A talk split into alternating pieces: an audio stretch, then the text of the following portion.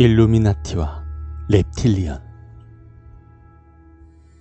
세계 10대 음모론 중 하나인 일루미나티, 그리고 그와 연관되어 뗄래야 뗄 수 없는 존재 렙틸리언. 많은 루머와 증언들이 쏟아지며 언론에서까지 다루어지는 이 존재들은 과연 무엇일까요? 일루미나티는 1776년 유대인계 독일 종교 철학자 아담 바이스 하우프트가 만든 비밀 결사단체로서 현재 세계의 정치, 경제, 사회, 문화, 종교, 언론, 에너지, 식량 등의 모든 것을 장악한 절대 권력 집단이며 국가를 위해 존재한다고 거창한 말을 뱉지만 실상은 세계를 조종하고 있는 사악한 세력입니다. 일루미나티는 그들의 상징적인 것들을 담은 기호와 심볼 등이 있는데요. 모든 것을 흑과 백, 즉 이원론으로 편을 갈라 조종하며 분쟁을 일으킨다고 합니다. 이 일루미나티의 기반은 프리메이슨이 다져넣어 있고 예전엔 두 개 모두 나뉘어져 있는 말이었으나 현재는 일루미나티가 프리메이슨을 흡수해왔고 같은 무리로 묶어서 부른다고 합니다. 프리메이슨은 자유석공조합으로 석공들의 모임이란 뜻인데요. 이들이 고대 이집트 등의 피라미드를 건설한 세력들의 혈통을 이어왔기 때문이라고 합니다. 그래서 그들을 이야기할 때 수메르 문명이나 이집트 문명을 거론하는 것도 그 때문입니다. 이들 집단의 공통적인 목적은 인간을 병들게 만들고 죽일 수 있는 모든 방법들을 추구하는 것인데요. 이는 모든 국가를 무너뜨리고 인류를 약 5억 정도로 줄여 자신들의 세계 정부를 세우고 절대적인 지배자로서 군림하고 싶어하기 때문입니다. 이들의 존재를 뒷받침해주는 증인들 중에 스발리라는 사람은 2006년 7월 26일 라디오에서 자신이 일루미나티 조직이었고 그 가문에서 태어나 훈련을 받고 활동하다가 탈출했다고 증언했습니다. 핵심 세력은 렙틸리언들로 이들에게 절대 복종해야 하며 이들이 원하는 대로 움직여야 한다고 하는데요. 방해가 되는 자들은 살해하거나 불의의 사고, 자살, 약물 중독 등으로 위장해서 제거해버린다고 합니다. 이들은 철저한 카스트 제도, 즉 피라미드 구조의 제도에 따르는데요. 제일 꼭지점인 최고 정점 세력은 순수 혈통인 드라코 렙틸리언이라고 합니다. 두 번째 세력은 렙틸리언, 세 번째 세력은 스발리가 속해 있던 일루미나티의 13 가문의 혼성체, 그리고 네 번째는 렙틸리언의 충복인 인간들로 그들도 단계적으로 세력이 나뉘어져 있다고 합니다. 그리고 맨 하단엔 세계 각국의 대통령들로 그들을 각 나라에 배치함으로써 국가를 조종한다고 하네요. 일루미나티의 가문으론 아스토, 번디, 콜린스, 듀폰트, 프리맨, 케네디, 중국의 리, 그리고 레이놀즈, 록펠러, 로스차일드, 러셀, 반두아인, 메로빙거 가문, 이렇게 13 가문과 오나시스, 디즈니, 크룹, 맥도날드 가문 역시 렙틸리언 파충류 혈통들이라고 합니다. 세계에 널리 퍼져 있는 어나니머스에서도 이 일루미나티를 언급했는데요. 세계의 90%의 불을 장악하고 있는 것은 이 일루미나티의 렙틸리언이고 그들은 인류를 식량과 노예로 생각하고 있다고 합니다. 그리고 또 세상의 이슈가 되었던 카드가 하나 있는데 그것은 바로 일루미나티 카드라는 것입니다. 간단하게 이 카드에 대해서 언급하자면 1995년에 만들어진 세계 재앙을 예언하는 총 526장의 예언카드인데요. 이 카드들 중에 9.11 테러를 예언한 카드가 있다고 합니다. 2001년 9.11 테러로 인해서 3,500명이 사망하는 커다란 인명피해가 있었죠. 그리고 같은 날 발생한 워싱턴 미 국방성 건물 펜타곤 테러를 예언했다고 합니다. 또한 2010년 4월 20일 석유 시추시설이 폭발한 멕시코만 기름 유출 사건도 예언했으며 쓰나미와 그로 인한 일본 원전 사고, 그리고 1998년 미국 클린턴의 성 스캔들 사건 등 1990년 말부터 지금까지 벌어진 주요 사건들을 예언했다고 합니다. 이 예언 카드를 만든 사람은 게임 제작자 스티븐 잭슨으로 신의 계시가 아닌 해커의 해킹으로 만들어진 것이라고 합니다. 한창 게임을 개발 중이던 1990년 해커 출신의 부하 직원 로이드 블랑켄쉽이 한 사이트를 해킹했는데 그가 해킹한 사이트는 비밀 조직 일루미나티의 사이트로서 세계를 지배하려는 그들의 거대한 욕망이 기록되어 있었다고 합니다. 그에 따르면 일루미나티는 강대국인 미국을 테러하고 거대 석유회사와 결탁해 기름 유출 사고를 일으켜 환경재앙을 유발하려고 하고 있으며 강력한 전파로 기후를 조종해서 지진이나 쓰나미, 토네이도 등의 천재지변을 일으켜 세상을 큰 혼란에 빠뜨릴 음모를 꾸미고 있는데 그 음모로 미국을 비롯한 모든 나라를 무너뜨리고 새로운 단일 국가인 신세계를 세우려고 한다는 것이었습니다. 카드엔 모두 갖가지 재앙을 나타내고 있으며 3차 대전을 마지막으로 예언은 끝이 난다고 합니다. 이 거대한 집단인 일루미나티, 이 집단을 지배하는 렙틸리언이란 과연 어떤 기원을 가지고 있으며 어떠한 모습을 하고 있을까요? 연구가, UFO 학자, 탐험가로 알려져 있는 존 로즈라는 사람은 렙틸리언에 대해서 이렇게 작성했습니다. 외계인, 생명 형태들의 기원에 대한 이론들도 크게 세 가지로 분류할 수 있다고 합니다. 첫 번째, 외계의 존재로 다른 행성 또는 별 시스템에서 건너온 존재들이라는 것입니다.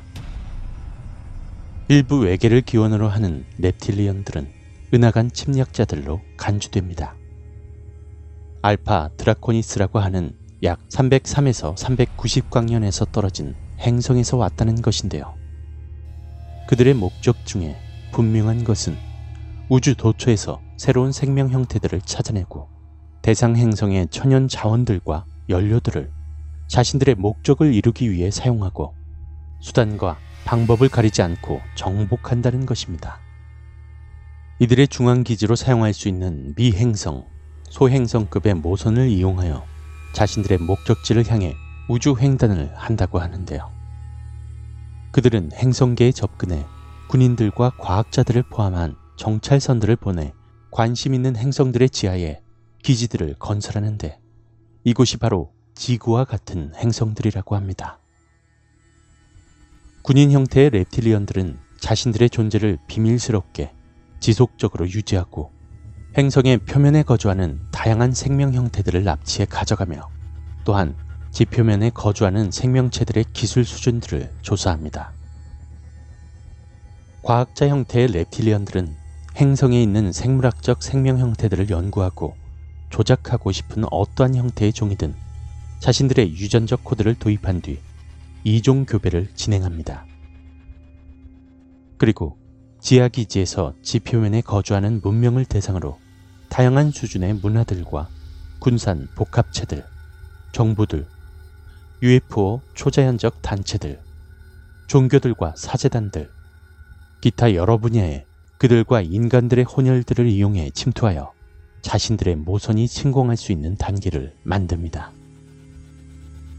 인간과 렙틸리언 혼혈들은 마인드 컨트롤로 명령을 이행할 수 있는 렙틸리언 유전 코드를 자신들이 가지고 있다는 것을 인지하지 못한 채 렙틸리언들의 대리인들로서 체제 전복을 위해 행동하며 렙틸리언들의 침공을 위한 환경으로 만듭니다.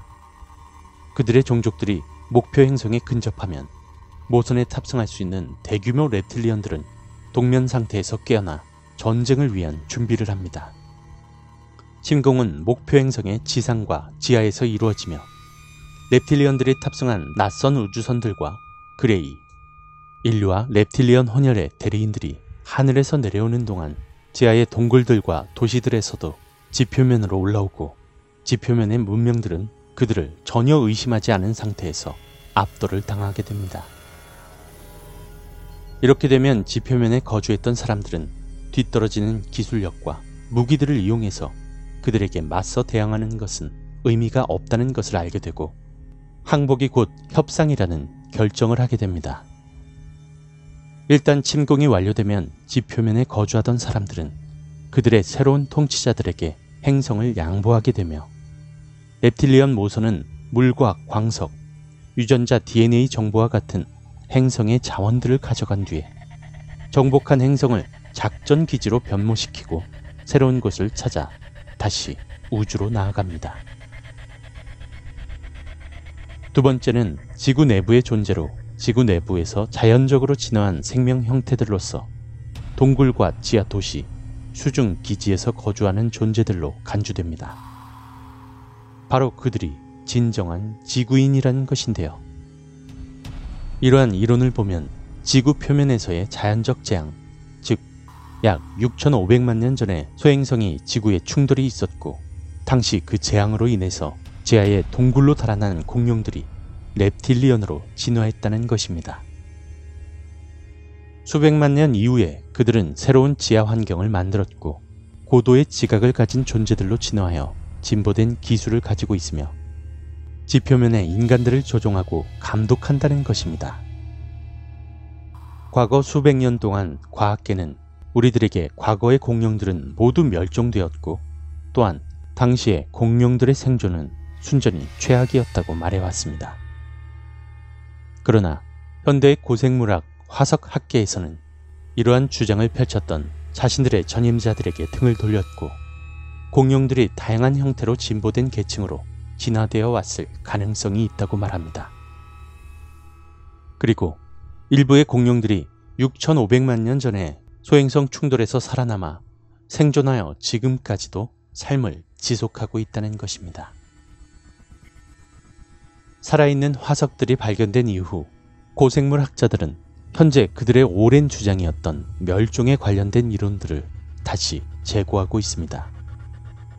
여기에 관해서 과학계는 나사와 같은 우주기관들이 제공한 특정 정보들만 간단히 언급합니다. 북캐롤라이나 대학의 고위급 고생물학자인 데일 러셀은 나사가 외계 생명체의 생김새에 관련된 요구에 대해 보고서를 제출한 바 있습니다. 보고서 진화 지수 지각이 있는 외계 생명체의 결과 1983년에서 그는 프로오돈 공룡이 자연적 진화를 통해서 몸의 형태를 가지게 된 다이노사우루스라고 부르는 모델을 나사에 제시했다고 합니다. 그는 이 렙틸리언 모델을 참고로 외계의 생명 형태들은 이와 유사한 모습일 것이라고 나사에 보고했습니다. 그가 제시한 모델은 렙틸리언 경험자들이 묘사한 이미지와 거의 동일한 모습인데요. 그럼 우리가 외계인으로 인지하고 있는 생명 형태들은 사실 공룡들의 후손들로서 고도의 지능을 가진 존재들인 것일까요? 지구태생의 렙틸리언 외계인에 대한 가설은 심지어 광속으로 날아가도 수백만 년이 걸릴 거리를 외계의 종들이 여기로 날아왔다라고 주장하는 UFO 연구가들의 오랜 논쟁에 대항할 수 있는 이론이 될 수 있을 것입니다. 공룡들이 진화한 이후 지구 내부에 자연적으로 만들어진 지하세계에 거주하고 있다면 지표면에 거주하는 인간들과 접촉하는 것은 그렇게 어렵지 않을 것입니다. 렙틸리언들이 여기 지구 내부에 살고 있다는 것 자체가 지금의 우리들에게 충분한 불안을 유도할 수 있으며 심지어 인류가 태초부터 존재해왔다는 이론 자체가 흔들릴 수 있는 가설인 것이죠. 세 번째는 차원 내부의 존재들로서 진동의 수준에서 존재하는 다른 외계의 독립체들이라는 의미를 포함하며 시공간 여행자들과 기타 존재들이라는 것입니다. 이들은 차원 내부 또는 초차원적인 존재들로서 우리가 죽음의 영역이나 힌두 종교에서 중간세계 또는 사후세계라 말하는 곳과 주파수 가까이 있는 곳에서 온 렙틸리언들을 말합니다. 이들의 신체를 구성하고 있는 원자들은 우리와는 다른 비율로 회전하고 또한 주파수의 회전도 인간의 가시적인 인지 범위를 벗어납니다. 마치 영혼이 우리의 차원 주파수 매트릭스에 남아있을 때 우리가 유령으로 인지할 수 있는 것처럼 렙틸리언 역시 이와 동일한 주파수 영역에서 영혼이나 유령들처럼 존재할 수 있다는 것이죠. 하지만 그들은 인간이 거주하고 있는 3차원 밀도에서 자신들의 형체를 구체화시킬 수 있는데요. 그들은 잠시 동안 3차원에서 4차원으로 오갈 수 있지만 그들에게도 쉽지는 않다고 합니다. 18세기 후반 일찍이 렙틸리언 과학자들이 무생물들과 활동성 있는 생명 형태들을 두 개의 주파수 영역으로 나누어져 있는 차원 장벽을 통해 보냈다고 하는 이론인 것입니다. 내용인즉 1940년대 초반 뉴멕시코의 사막에서 실시된 첫 번째 대기 테스트 이후 전자기 펄스의 결과로 해당 지역에는 분리되어 있던 차원의 장벽이 영구적으로 열렸고 새롭게 만들어진 차원 포탈을 통해서 4차원의 군산 복합체 렙틸리언들은 그들의 비행체를 타고 마구 쏟아져 나왔으며 그들이 3차원의 군대를 점령하기 시작했다는 것입니다. 추가적으로 대기상의 연이은 핵폭발 이후 다른 차원 포탈이 생성되었을 것이라고 본다고 합니다. 일부의 초차원적 존재들의 경우 이런 의식을 가진 존재들의 주변으로 차폐를 위해서는 암석과 같은 고밀도의 물질을 필요로 하기 때문에 지구 중심부에서 영구적으로 거주하고 있을 것이라고 합니다. 그들은 분명 우리가 살고 있는 3차원에서 물리적 육체를 가지고 거주를 했었지만 전 세계적인 충돌로 인해 그들은 전쟁에서 죽었고 또한 4차원으로 추방되었는데 그 이후 이들은 3차원의 세계로 다시 돌아오기 위해 시도하고 있는 중이라는 것입니다.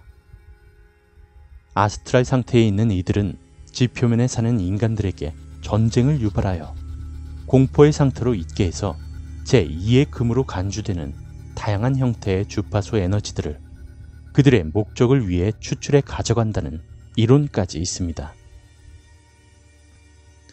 이런 여러가지 이론들이 쏟아져 나오고 있으나 한가지 핵심은 렙틸리언이 절대로 인간들에게 이로운 존재는 아니라는 것이죠. 이 미스테리한 음모론들은 과연 진실일까요? 아니면 호기심을 자극하기 위한 일종의 루머로서 사람들의 흥미거리를 조장하는 단순한 해프닝일까요? 이 음모론을 믿느냐 마느냐는 여러분들의 선택에 달려 있습니다.